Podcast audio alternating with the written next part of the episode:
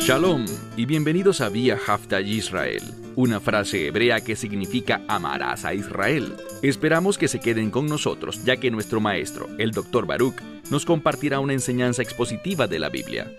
El Dr. Baruch es profesor titular del Instituto Sera Abraham con sede en Israel.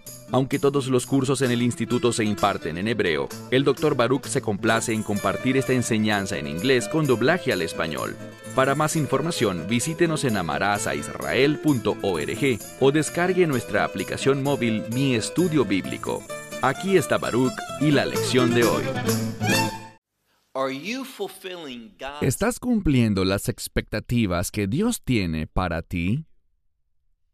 Sin importar quién seas, en qué creas o en qué no creas, tú serás juzgado por Dios basado en sus expectativas y en tus obras, es decir, qué has hecho en respuesta ante esas expectativas.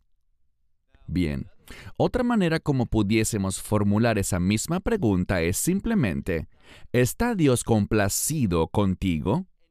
Y si tú no reconoces si no estás consciente de esas expectativas que Él tiene para su pueblo, entonces Él no estará complacido contigo y tú no estarás cumpliendo el propósito para el cual fuiste creado.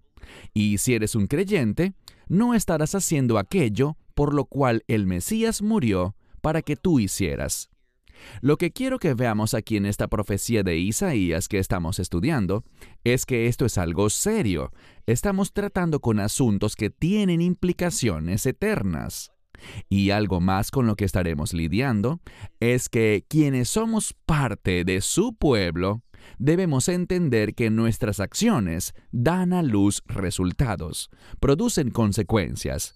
Y desafortunadamente hoy en día no oímos muchos mensajes en cuanto a las consecuencias de nuestras acciones, pero debemos hacerlo.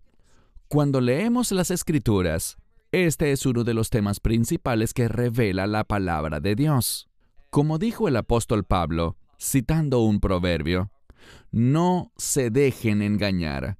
Lo que el hombre siembra, eso cosechará. Un texto fundamental que habla del hecho de que nuestras acciones generan consecuencias. ¿Y qué dijo Pablo? No se dejen engañar. Eso es exactamente lo que el enemigo quiere hacer, engañar a la gente para que piense, bueno, hay perdón, hay gracia, Dios es amor y por lo tanto, bueno, Él simplemente no pondrá esos resultados o esas consecuencias sobre mí. Entendamos que no estamos hablando principalmente de salvación, sino que estamos hablando de la impresión que tiene Dios de su pueblo, de lo que Él hará en esta era y qué consecuencias eternas ejercerá eso en su pueblo. Esto es algo serio. Así que ve conmigo al libro de Isaías, capítulo 5. Libro de Isaías, capítulo 5. Este capítulo es una canción. En hebreo, la palabra shir puede significar canción o poema. Y vemos en la escritura que Dios utiliza sherim, estas canciones o poemas, con el fin de comunicar revelación a su pueblo. Que recordemos estas cosas. En este capítulo en particular, lo que será enfatizado es el término kerem. Kerem significa viña.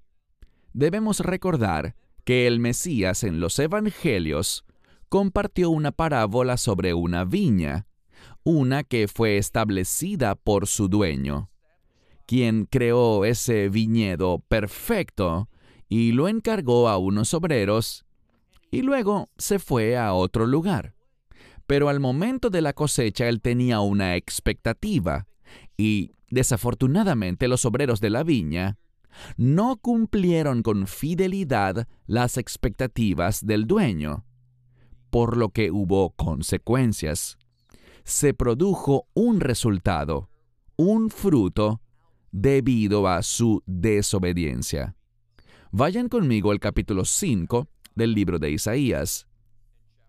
Leemos aquí, cantaré, y la siguiente palabra es na. Na, con frecuencia, es un término que implica una petición, pero muchos eruditos lo consideran un término de afecto. Aquí descubrimos que se trata de una canción de amor, y este afecto se relaciona con mi amado, según el texto. Existen distintas posiciones aquí, pero algo de lo que podemos estar seguros es de que Dios es un Dios de amor. En nuestras mentes, Él es y debería ser siempre el amado, entendiendo que Dios derrama de su gran amor sobre su pueblo. Él nos demuestra ese amor, pero aquí está el problema. El pueblo no ha respondido. No se ha comportado de manera recíproca para con Dios. Y por tanto, habrán consecuencias. Bien, lo que haremos será estudiar este capítulo 5 en dos sesiones. Esta semana y la que viene. En esta primera sesión de hoy, veremos la causa del desagrado de Dios, cómo la gente ha fallado en cumplir sus expectativas, mientras que en la próxima sesión trataremos fundamentalmente con las consecuencias. Volvamos al verso 1. Cantaré por mi amado. Una canción de mi amado a su viña. Entonces, esta canción del amado se trata o se dirige, tiene su enfoque en su viña. Y noten lo que dice aquí una viña era de mi amado. En mi opinión, esto nos muestra que este amado es ciertamente Dios. Y la viña es su pueblo. Vamos a ver que Dios invirtió, Él se involucró en bendecir a su pueblo, es decir, en hacer un viñedo perfecto. Leemos, Una viña era de mi amado. En el cuerno de Ben Shaman. El término kerem, que es el que traduje aquí como cuerno, el término kerem en un animal se relaciona con sus cuernos, pero también se utiliza, por ejemplo, para un fondo, como en un fondo mutual, o en referencia a un portafolio de posesiones. Kerem habla con frecuencia, eh, en tres ocasiones durante cada uno de nuestros servicios, decimos Kerem Yeshua, que significa el cuerno de salvación. Nos habla de algo que es bueno. Kerem es algo que refleja la bendición de Dios. Y el término Ben Shaman usualmente esa palabra shaman es enunciada shemen. Es normal que hayan diferencias entre el hebreo moderno y el que se usaba en el Tenaj. Básicamente lo que dice es que esta viña, que era de Dios, que le pertenecía a él, estaba ubicada en un terreno rico y fértil, en un buen lugar. Eso es importante. El término shemen, aceite, también puede significar eso, fértil, o algo que produce mucho fruto. Dios está diciendo de su viña, es decir, de su pueblo, de su pueblo de pacto, que fueron colocados en una condición de fertilidad, en un lugar en el que Dios esperaba que produjeran mucho fruto. Y veremos esto en un momento. Pasemos ahora al verso 2. ¿Qué hizo Dios? Dice que Él la cultivó. Esto significa que Él preparó el terreno. Y no solo cultivó el terreno, sino fíjense en esto. Dice aquí que Él removió, y la implicación es que removió las piedras. Si han visitado Israel, es un país que se caracteriza por tener una gran cantidad de rocas. De modo que si quieres plantar algo, construir un viñedo, tendrás que preparar el terreno y parte del trabajo no es solo abrir surcos, sino remover las piedras de la tierra. Así que Dios hizo eso. Él preparó a su pueblo, removió los obstáculos que podrían impedir que diera fruto, que fuera productiva. Y dice que Él plantó, y aunque existe el término Gefin para viña, aquí tenemos la palabra Sorek. Sorek habla de una viña fina, una de la mejor calidad. Una y otra vez, lo que vemos de inicio es que Dios no escatimó en gastos. Está proveyendo lo mejor de lo mejor para su pueblo, para Israel. Y estoy diciendo Israel, pero para ser más precisos, aquí se habla es de Judá, el reino del sur, pues en estos tiempos de Isaías es a ellos a quienes él se dirigía. Entonces él la cultivó, removió las piedras, plantó una viña fina, una de altísima calidad, y dice que construyó una torre en medio de ella, o sea que tenía protección. Todo lo que una viña necesita con el fin de ser exitosa, de producir el resultado deseado, de cumplir las expectativas del dueño del viñedo, todo estaba allí. No faltaba nada. Siguiendo la lectura, dice que además un yekef. Un yekef es un lagar, el cual construyó en ella. Y por tal razón, noten que realmente él tenía expectativas porque dice, Vaikav la azot anavim, y él esperaba que diese uvas. Existen dos palabras que se van a usar en este segmento para las uvas. Anavim, que es la palabra normal para uvas, para una buena uva comestible, una que es adecuada para la producción de tirosh. Tirosh significa vino nuevo. Y frecuentemente, como el tirosh es nuevo, no está fermentado. Pero también tenemos el yain, que sí está fermentado. Pero aquí vemos que existe la expectativa de que esta viña de Anavim. ¿Pero qué es lo que produce? Vayazá. Ella dio o produjo Bei Ushim. Bei Ushim significa... Algunas Biblias lo traducen como uvas silvestres, pero no sé por qué lo hacen así. Ese término de lo que habla realmente es de algo inferior, de una uva de menor calidad. Es una uva verdadera, pero no tiene la calidad mínima para ser consumida. No puedes hacer nada con ella. Hay un resultado, pero ese resultado es reprobado. Y esto es lo que Dios está diciendo de su pueblo. Y hagámoslo personal. Cuando Dios me examina a mí, ¿percibe Él estas uvas inútiles y de mala calidad? ¿O percibe frutos que Él puede aprovechar y darle uso? Recuerden, Él hizo un lagar para producir vino de estas uvas. Y el vino, bíblicamente, está asociado con la alegría. ¿Estamos produciendo aquello que le trae alegría y agrado al Señor? En este caso, miren lo que dice el verso 2. Él esperaba buenas uvas, pero las uvas que cosechó eran de mala calidad. Verso 3. Ve ata. Y ahora. Hay un grado de urgencia. Y ahora, oh habitantes de Jerusalén, oh varones de Judá, y aquí está lo que él espera. Dice, Shiftu na es el mismo término que vimos antes para una petición o para un término afectuoso.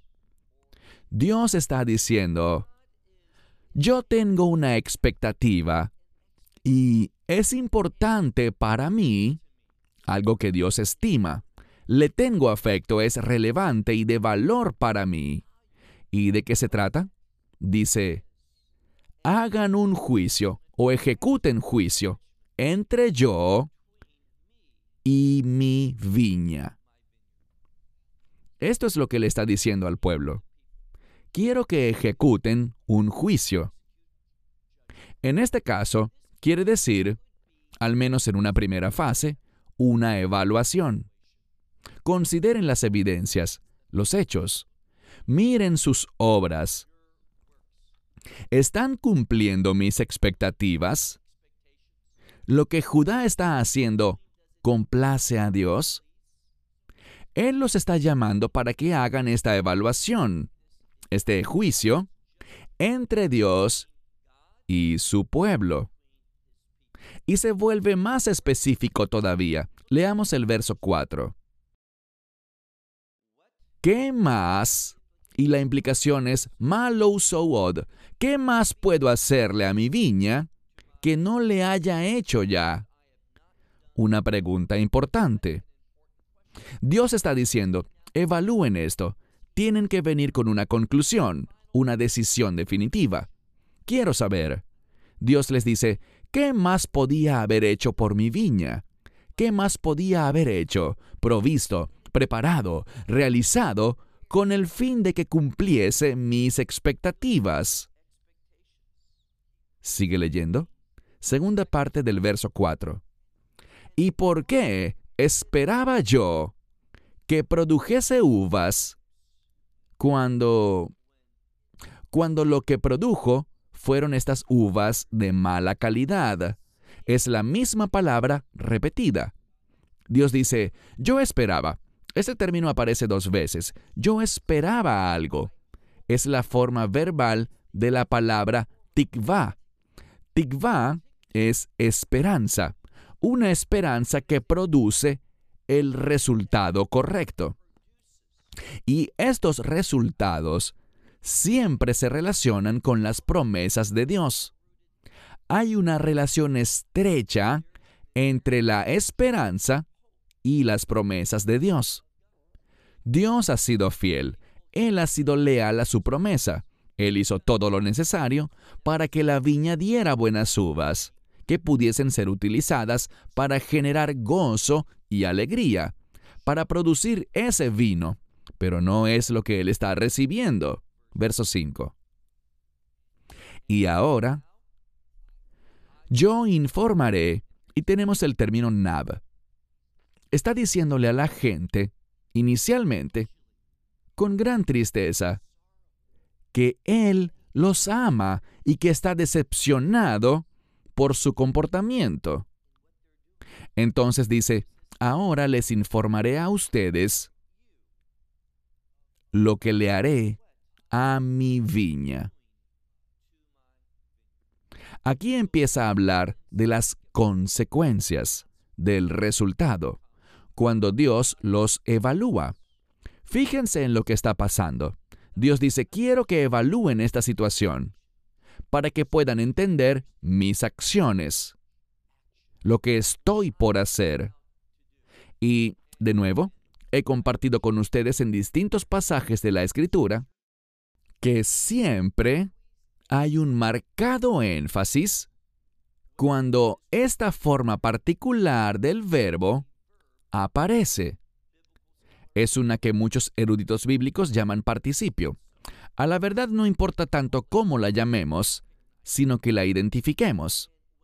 Cuando este término que también se denomina participio presente o simplemente tiempo presente, cuando aparece, siempre en mi opinión, marca ese pasaje o ese punto con un énfasis especial. Dice, ¿y qué le haré a mi viña? ¿Qué le hará? Él removerá la protección. Cuando estamos caminando en obediencia, cumpliendo con sus expectativas, cuando Dios está complacido con nuestras acciones y obras, ¿saben lo que podemos esperar? Su protección. Pero, lo contrario de esta afirmación es igualmente cierto. Quiero decir que cuando estamos caminando en nuestras propias expectativas, cuando hacemos nuestra propia voluntad y nos rebelamos contra la voluntad de Dios, Él removerá su protección. Y en la situación de Israel, siempre que Dios hacía eso, el enemigo estaba listo para atacar. Él notaba la salida de Dios, él veía cuando la protección se había removido y de inmediato atacaba. Leemos aquí, remuevan mi vallado. Y esto habla simplemente de un borde. La implicación es que Dios ha marcado los límites de su viña y ahora está removiendo esos bordes, esa demarcación. Y dice, y se convertirá en, y el término aquí es una palabra para incendiar algo, prender algo en fuego.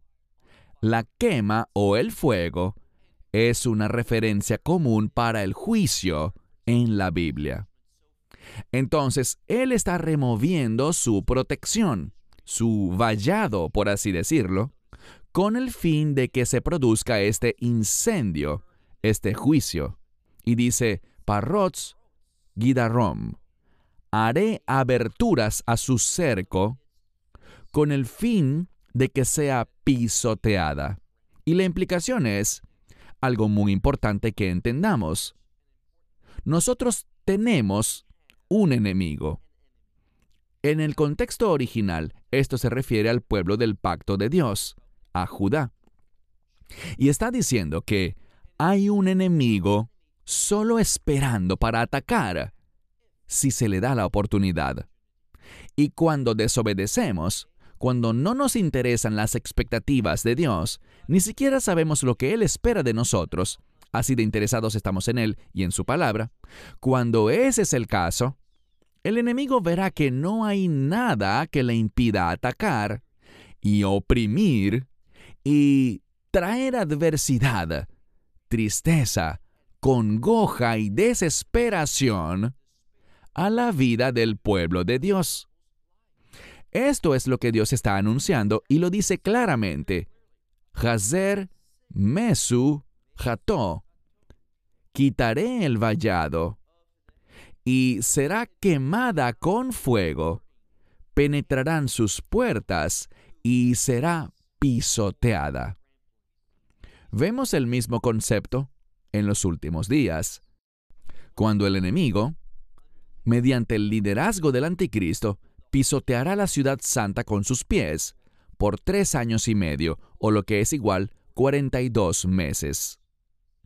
Dice en el verso 6 que a la viña, en la cual ha invertido bastante, recuerden, él removió las piedras, preparó la tierra, ha sembrado la mejor clase de vides y ha construido una torre alta para protegerla, junto a un lagar para utilizar el fruto. Pero nada de eso se hace realidad. ¿Y qué pasa? Leamos el verso 6. Haré que quede desierta, batá. Y ella no, dice aquí, ella no será podada. Entonces esta vid no recibirá la poda que necesita para tener un cuidado adecuado, y no será cavada alrededor. Es decir, que Él no vendrá y ablandará la tierra para que obtenga los nutrientes y el agua que necesita. ¿Y qué pasará? Leamos a mitad del verso 6. Vei Alá Shemir. Y crecerá, pero lo que crece es el cardo y los espinos. Y sobre las nubes, ahora dice en cuanto a las nubes, Ha'avim, que es un término... Hay un par de términos en hebreo para nubes. Uno es Anan, que es la palabra más simple para decir nube, pero el término Av, y fíjense que es con una Ain y no con una Aleph, porque sería padre. Y este término para Av, cuando se usa para las nubes, se refiere a esas nubes que son llenas de agua, de lluvia. Entonces dice, yo quise bendecirte, las lluvias significan bendiciones. Tenía bendiciones abundantes, Borjot Beisheifa, bendiciones abundantes. Pero dice, ordenaré que no lluevan sobre ella, es decir, sobre esa viña. ¿Cuál es el resultado? Cuando no estoy cumpliendo las expectativas de Dios, la protección me será quitada. En otras palabras, cuando no estoy interesado en lo que Dios espera de mí, yo simplemente me ocuparé de mis asuntos a mi manera. Te compartiré algo que ya he dicho antes, pero vale la pena repetirlo. Estaba viendo en la televisión algo, un líder cristiano que hablaba, y no paraba de usar la palabra destino, pero siempre en el sentido de animarte en cuanto a tu propio destino. Y cuando oyes su mensaje, lo que te dice básicamente es, no dejes que nada ni nadie interfiera en tu destino. El problema es que, por lo general, cuando la gente oye eso, piensan en lo que ellos quieren que sea su destino. Verán, aquí hay una verdad bíblica muy importante. Yo nunca sabré el propósito que Dios tiene para mí, jamás conoceré mi, entre comillas, destino, hasta que yo empiece a cumplir sus expectativas.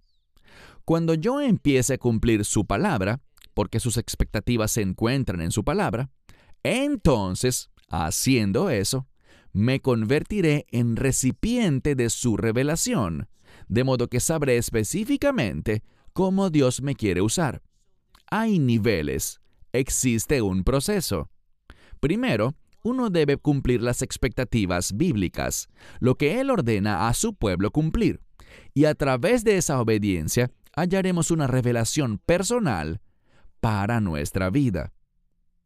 Pero cuando ignoramos eso, cuando nos enfocamos en nuestros deseos y nuestro plan para nuestra vida, en eso que los falsos maestros llaman nuestro destino, tu destino, ¿qué pasa?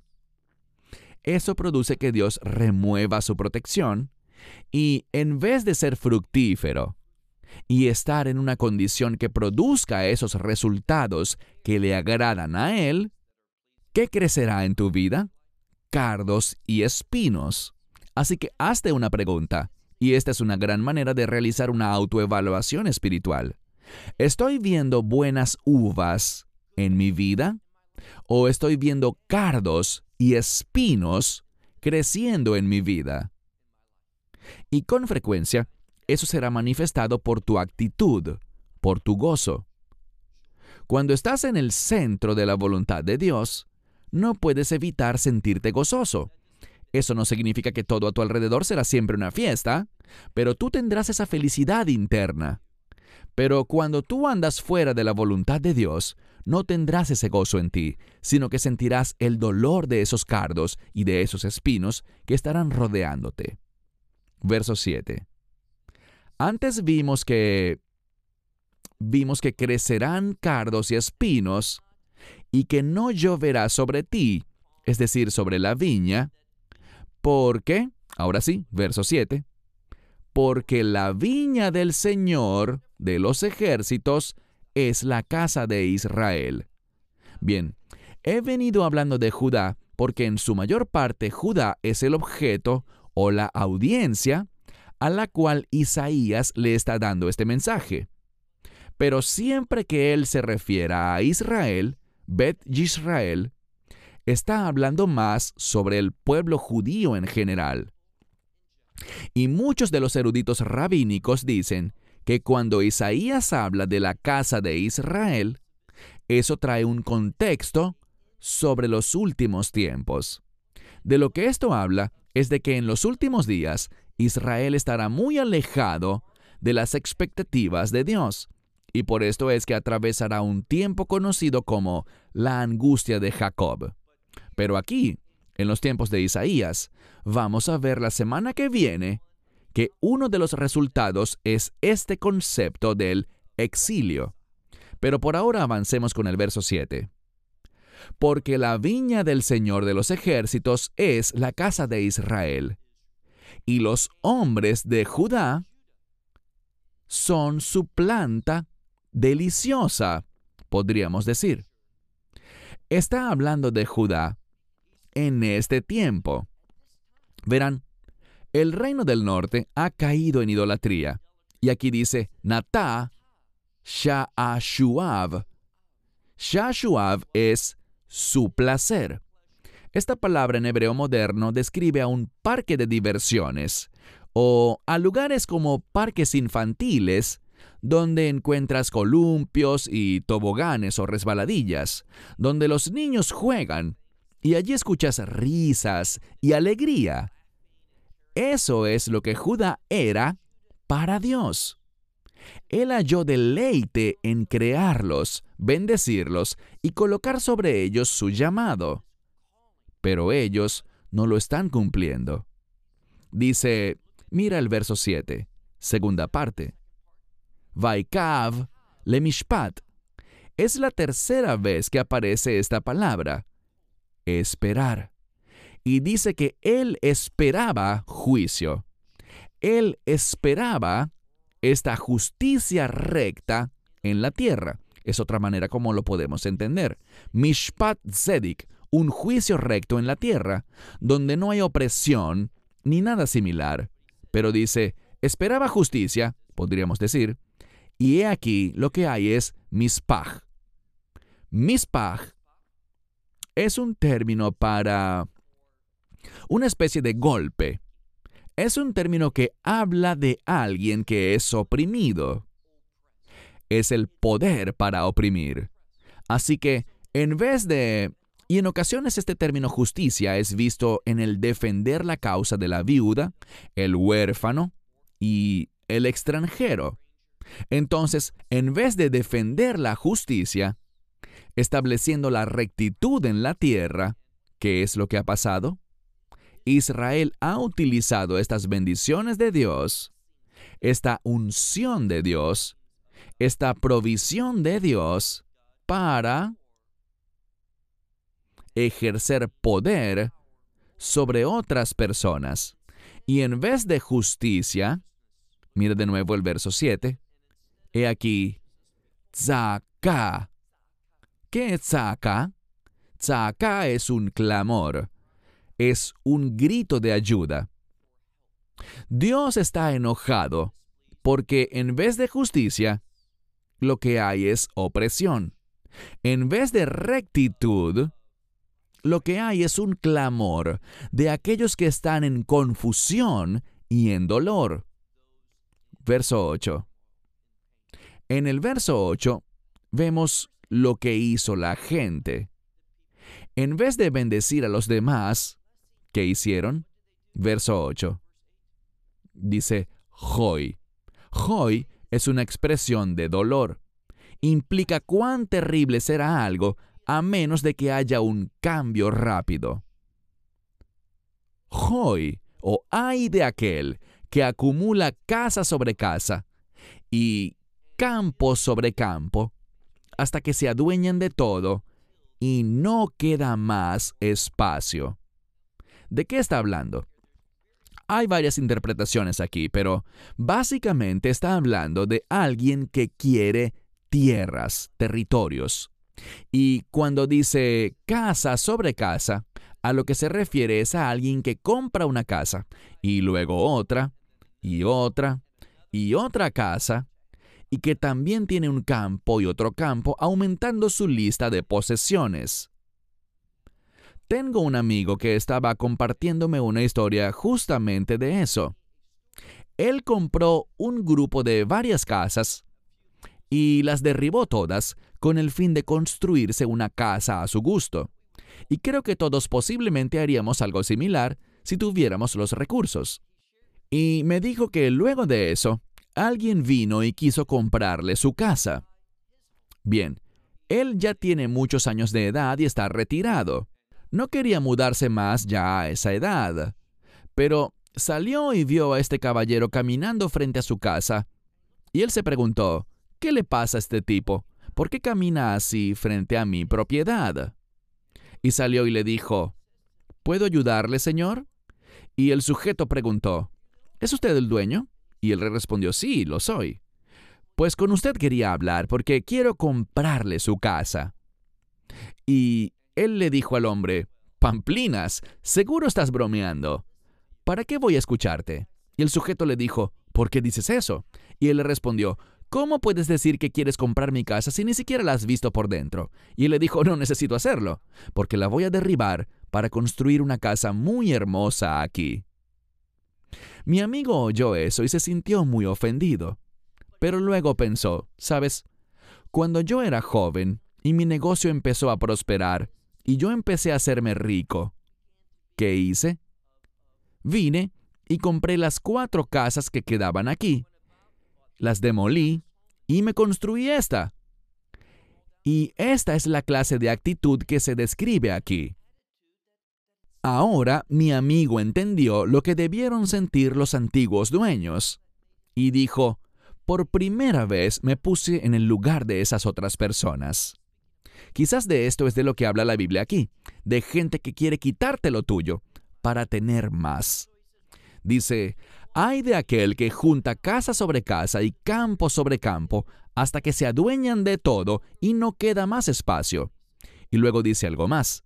Dice, para que ustedes moren, para que habiten solos en medio de la tierra.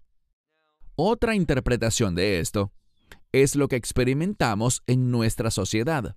Cada vez menos personas viven en casas individuales, sino que como en nuestro caso vivimos en un edificio. El mío tiene 16 pisos, con cuatro departamentos en cada piso. Justo al lado hay otro igual, y al lado hay otro igual, y así sucesivamente. Los otros incluso son más altos, con más pisos y más departamentos. Así que todo el mundo vive junto. ¿Por qué? Porque hay un constructor que vio esta tierra y dijo, espera un segundo. En vez de construir dos o tres casas en ese espacio, puedo construir un edificio y vender 52 hogares y al lado otro edificio con 52 más, en el mismo espacio, y así obtiene mucha más ganancia. Pero al final, ¿qué? Ninguno de estos hogares están solos. Ahora, la traducción de la Biblia de las Américas es mejor que muchas otras porque habla del hecho de que habitarán ellos solos con todo ese espacio. El contexto que vemos en el versículo 8, Ad Efes Macom, hasta que no queda espacio. Esto no es bueno, y por lo tanto habitar solos, en el sentido de tener suficiente espacio personal, es algo bueno. Pasemos ahora al verso 9. A oídos del Señor de los ejércitos, ha llegado, ¿qué? Que muchas casas han de quedar asoladas y aquellas que son grandes y buenas, no tendrán quien las habite. Lo que está diciendo es que viene un tiempo que debido a que tú tomaste casa tras casa tras casa de la gente, ignorando a los pobres, quitándoles sus casas, diciendo, ya encontrarán dónde vivir, yo necesito esta tierra, es para mí. Dice, como han hecho esto, ¿qué pasará? Ustedes verán que estas hermosas casas, cuando venga el juicio de Dios, estas casas grandes y hermosas, quedarán vacías, no habrá nadie que las habite. ¿Por qué? Les daré un adelanto de lo que veremos la semana que viene.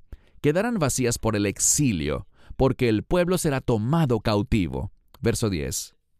Dice, porque 10, y esta es una medida, podríamos decir en español 10 acres de un viñedo, solo producirán un vato.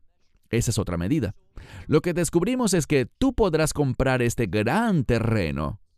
Tú puedes pensar solamente en ti mismo, pero al final no será productivo para ti. Una semilla, Homer yace Efa, así que esa semilla, en gran medida, es decir, podrás tomar muchas semillas, acumular una gran cantidad de semillas y plantarlas, pero al final solo producirán una medida muy pequeña de fruto. Ese es el EFA. Dios está desagradado. Pasemos ahora al verso 11. Hoy, o ay de aquellos que se levantan temprano para perseguir la bebida, y que por la noche, es la palabra neshef, es la palabra para la noche, pero usualmente habla de una fiesta, un evento de gala o un baile. Entonces, estos sujetos están muy emocionados por la llegada de la noche, y lo que les entusiasma es el vino. Verso 12, el último por hoy. Y habrán violines, arpas, tambores, flautas, y habrá vino. Algunas Biblias dicen en las fiestas, pero no confundan estas fiestas con las fiestas bíblicas. Aquí tenemos la palabra mishtei, está en plural, pero el término mishtei es un banquete. Esto no tiene nada que ver con las fiestas de Israel, sino con fiestas personales que tienen todo tipo de música.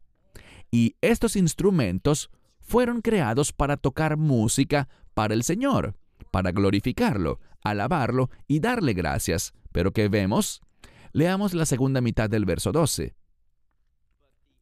Pero la obra del Señor no consideran, es decir, no le prestan atención, no la perciben.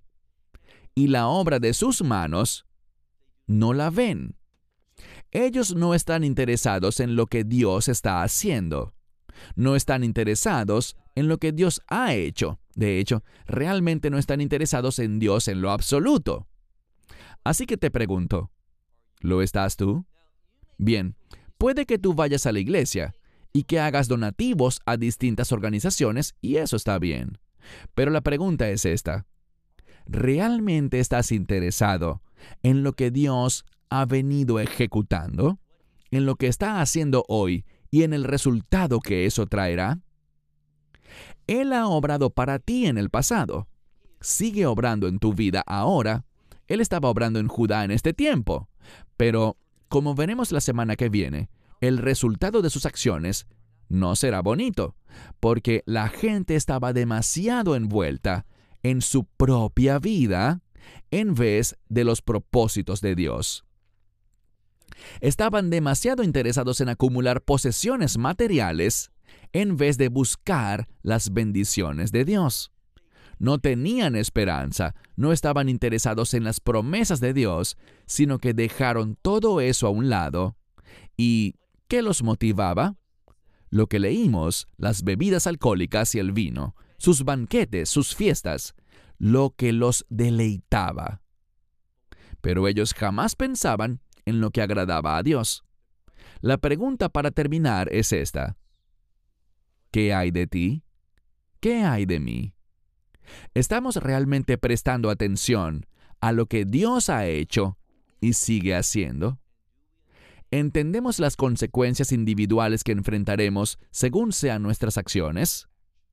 Hasta la próxima semana. Que Dios les bendiga. Shalom desde Israel. Esperamos que te hayas edificado con el mensaje de hoy y lo compartas con otros. Te invitamos a seguir nuestros estudios cada semana por este canal y por el portal de YouTube de Amarás a Israel. También puedes descargar nuestra aplicación móvil gratuita Mi Estudio Bíblico. Finalmente, para obtener más información sobre nosotros, visita nuestra web amarasaisrael.org, donde encontrarás otras conferencias de Baruch en audio, video y texto. Hasta el próximo programa. Que el Señor te bendiga en Yeshua Hamashiach, Jesús el Mesías, mientras caminas con Él. Shalom desde Israel.